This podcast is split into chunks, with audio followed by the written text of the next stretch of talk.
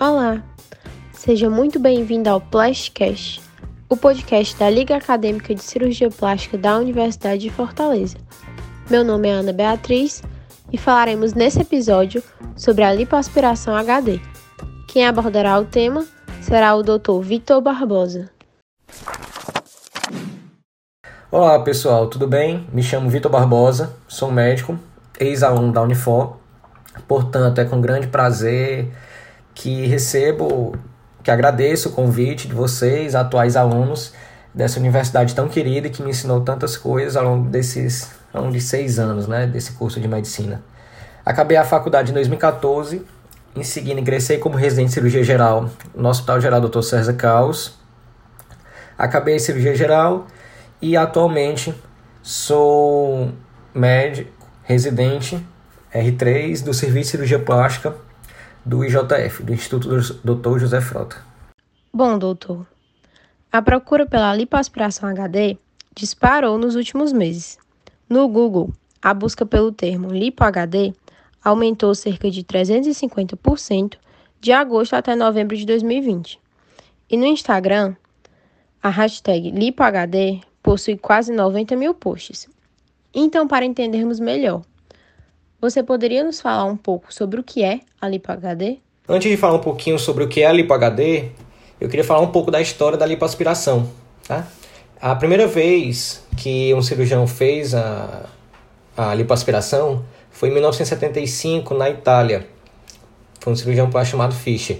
Naquele tempo, eles faziam o que nós chamamos hoje em dia de lipo seca, que é uma lipoaspiração sem infiltração, certo? E que acarretava a perda de uma grande quantidade de sangue, certo? E um pouco aspiração de gordura. Já alguns anos depois, em 1987, o cirurgião plástico chamado Klein descreveu a técnica tumescente e que revolucionou a lipoaspiração e que inclusive nós utilizamos até hoje, que se baseia na infiltração de uma solução salina com adrenalina antes da aspiração. Com isso, a gente consegue aspirar uma quantidade maior de gordura, causando um trauma menor, com uma menor perda sanguínea. E desde então, várias outras técnicas foram criadas, como veio o advento da lipo, aspiração assistida por ultrassom, a criação da vibrolipoaspiração. E em 2002, Dr. Alfredo Royals, grande cirurgião plástico, reconhecido mundialmente, criou a Lipo HD. Essa sigla HD vem do inglês High Definition, já que é uma modalidade de lipoaspiração que promove uma definição bem maior do contorno corporal dos músculos sobre a pele do que a lipoaspiração convencional. É uma técnica utilizada para aspirar gordura localizada de determinadas áreas com uma precisão bem maior, certo? Criando assim é, espaços positivos e negativos no, na pele, no corpo, que são realçados através de luzes e sombras. Com isso, a gente consegue revelar aquela anatomia muscular e óssea que se encontra abaixo da camada gordurosa. É uma modalidade né, de lipoaspiração que promove uma definição bem maior comparado à lipoaspiração convencional. Como eu falei, é, foi criado em 2002 na Colômbia, mas só veio chegar aqui no Brasil em meados de 2015. Portanto, apesar de ser algo relativamente novo para a gente aqui no Brasil, mas é uma técnica bastante difundida ao redor do mundo. Doutor, e sabendo que o Brasil é o país que mais realiza cirurgias plásticas no mundo e que a lipoaspiração é o segundo procedimento mais realizado, quais seriam as diferenças entre a lipo HD e a lipo normal? É, como eu falei anteriormente, a lipo HD é, é focada em definir contorno muscular em determinadas regiões do corpo, já a lipoaspiração convencional tem como objetivo eliminar foco de gordura localizada, no entanto, mantendo aquelas áreas, aquelas regiões que forem lipoaspiradas com aspecto uniforme, sem o objetivo e sem a necessidade de criar e fazer uma definição muscular. As duas podem ser utilizadas, associadas né, à, à lipoescultura, que seria a realização da lipoaspiração juntamente com o enxerto de gordura, dessa gordura aspirada que vai ser tratada, em outra região do corpo. Por exemplo, nos casos de lipoenxertia nos glúteos. É, é um procedimento geralmente bem utilizado e geralmente quando a gente faz uma, é, quando a gente faz a lipoaspiração, geralmente associa a, a lipoescultura. Outra coisa, a lipo HD ela pode ser realizada em praticamente todas as regiões do corpo, por exemplo, nos ab no abdômen, nos braços, para definição dali do deltoide, região dos glúteos, coxas, peitoral, principalmente nos homens, é, nos ombros, tá certo? É, já a lipoaspiração é, comum, convencional, é mais restrita. Geralmente é feita mais no abdômen, no culote, na região das coxas, tá certo? Outra coisa que a gente deve ter em mente é que lipo HD é um termo bem amplo. No entanto, existe a lipoaspiração de baixa é, definição, lipoaspiração de média definição e a lipoaspiração de alta definição. Por exemplo, a lipoaspiração de baixa definição costuma ser semelhante à lipoaspiração convencional. Já a lipoaspiração de média definição, a gente consegue ter uma definição muscular um pouco maior que a lipoaspiração de baixa, e, no entanto, menor do que a de alta definição. Vamos pensar, por exemplo, no abdômen. A lipoaspiração de média definição no abdômen, a gente consegue definir e criar aquelas linhas semilunares, que são aquelas linhas verticais, é, laterais ao músculo reto abdominal, e a linha alba. Tá? Já a lipoaspiração de alta definição no abdômen, a gente consegue já criar e formar aqueles gominhos, criar, definir bem a musculatura do, do reto abdominal. Então, assim, para cada perfil de paciente, a gente consegue fazer uma lipo, certo? É, focado para o objetivo do paciente. No entanto, não é todo paciente que vai ser candidato à, à lipoaspiração. Para isso, a gente precisa ter uma consulta bem detalhada, um exame físico bem completo, para determinar qual tipo de procedimento é, aquele paciente vai ser candidato. Outra coisa, outra diferença também entre os dois procedimentos é que a Lipo HD geralmente está associada a outras tecnologias que estão chegando recentemente ao Brasil. Por exemplo, é, aparelhos como o Vaser, que cria, é, faz uma emulsificação da, da gordura antes de ser aspirada, causando uma retração, é, dessa, uma retração da pele, certo? Bem mais do que a, a lipoaspiração convencional. E outras tecnologias também, como o Renuvium, que causa uma retração bem significativa da pele, é, realçando e melhorando ainda mais o resultado da lipo HD. E quais são as indicações da lipo HD e da lipo normal? E quais pacientes se enquadram como candidatas para a realização de lipo HD? Primeiramente, a gente deve ter em mente que não são todos os pacientes que poderão realizar lipo HD.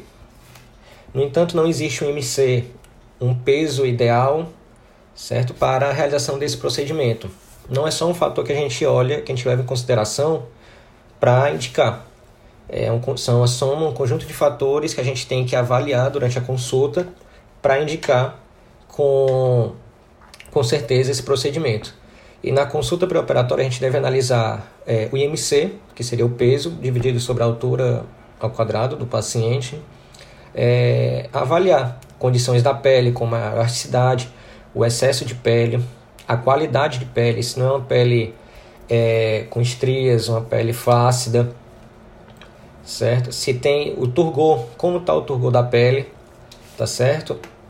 E características também da parede abdominal, como cirurgias prévias, é, incisão, é, cicatrizes no, no abdômen e hábitos de vida, como por exemplo tabagismo.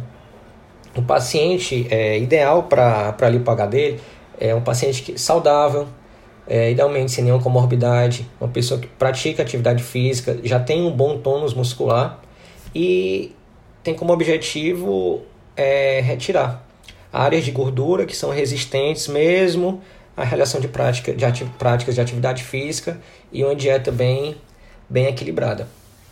Portanto, eu costumo falar que não tem como eu deixar uma musculatura de um paciente evidente após uma lipoaspiração se não há musculatura por baixo.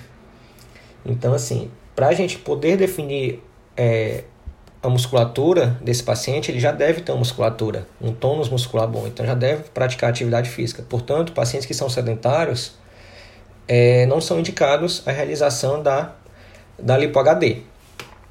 Já a lipoaspiração convencional é indicada mais para aquela paciente, para aquele paciente que quer retirar, é, eliminar regiões de gordura localizadas no, no corpo, sem necessariamente uma definição. Só que é somente retirar. Por exemplo, aquela mulher que quer retirar aquele excessozinho de gordura no colote, ou aquela que elas costumam chamar aquela pochetezinha aqui no abdômen inferior sem uma definição.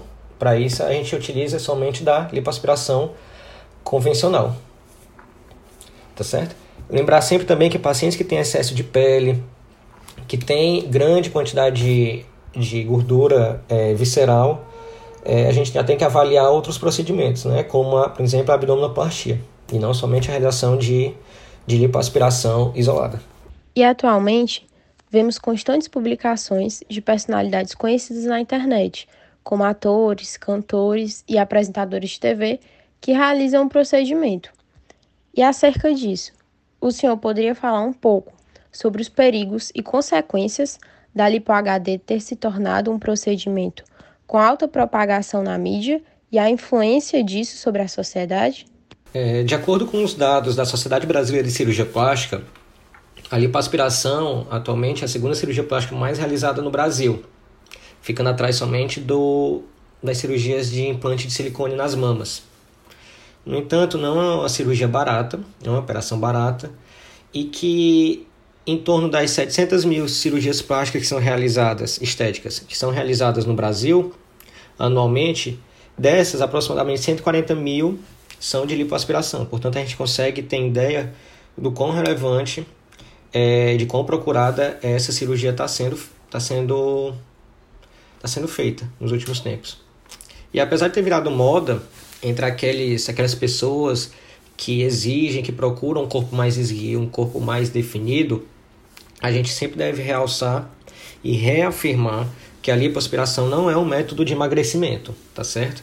Então, assim, ah, eu preciso perder peso, eu vou fazer uma lipoaspiração. Não. São para pacientes que já estão é, no, ou no peso ideal, ou estão já no processo de emagrecimento e que desejam realçar é, algo no seu corpo. Portanto, ela deve ser tratada, deve ser empregada para o tratamento de áreas de depósito de gordura que sejam resistentes a essas práticas de atividade física, a resistentes à dieta, tá certo? E como eu falei, não é um método de emagrecimento, tá ok? Outra coisa também que a gente deve deve sempre reforçar que é uma cirurgia que não deve, idealmente não deve ser realizada antes dos 18 anos, certo? É, por uma série de fatores, dentre eles, por exemplo, o metabolismo do jovem, do adolescente, é, favorece a redução de, de gordura em determinadas áreas do corpo com a realização de atividade física ou dieta. Portanto, aquela, aquela paciente que tem nos seus 17, 16 anos e que não está satisfeita com determinada área do corpo, tente fazer uma dieta, reforçar uma atividade física, criar um hábito saudável, que às vezes só com isso consegue, é, consegue seu objetivo, sem necessariamente precisar de uma cirurgia.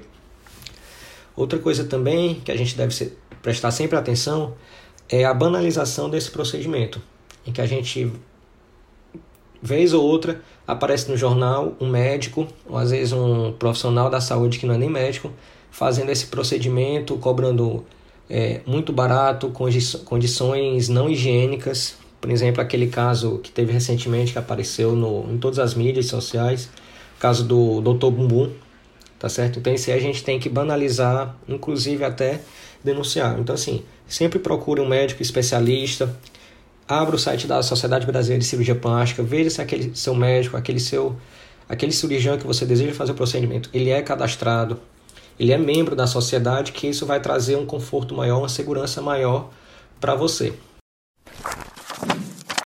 Assim, encerramos o episódio de hoje. Agradecemos ao Dr. Vitor Barbosa um grande abraço e até o próximo Plastcast.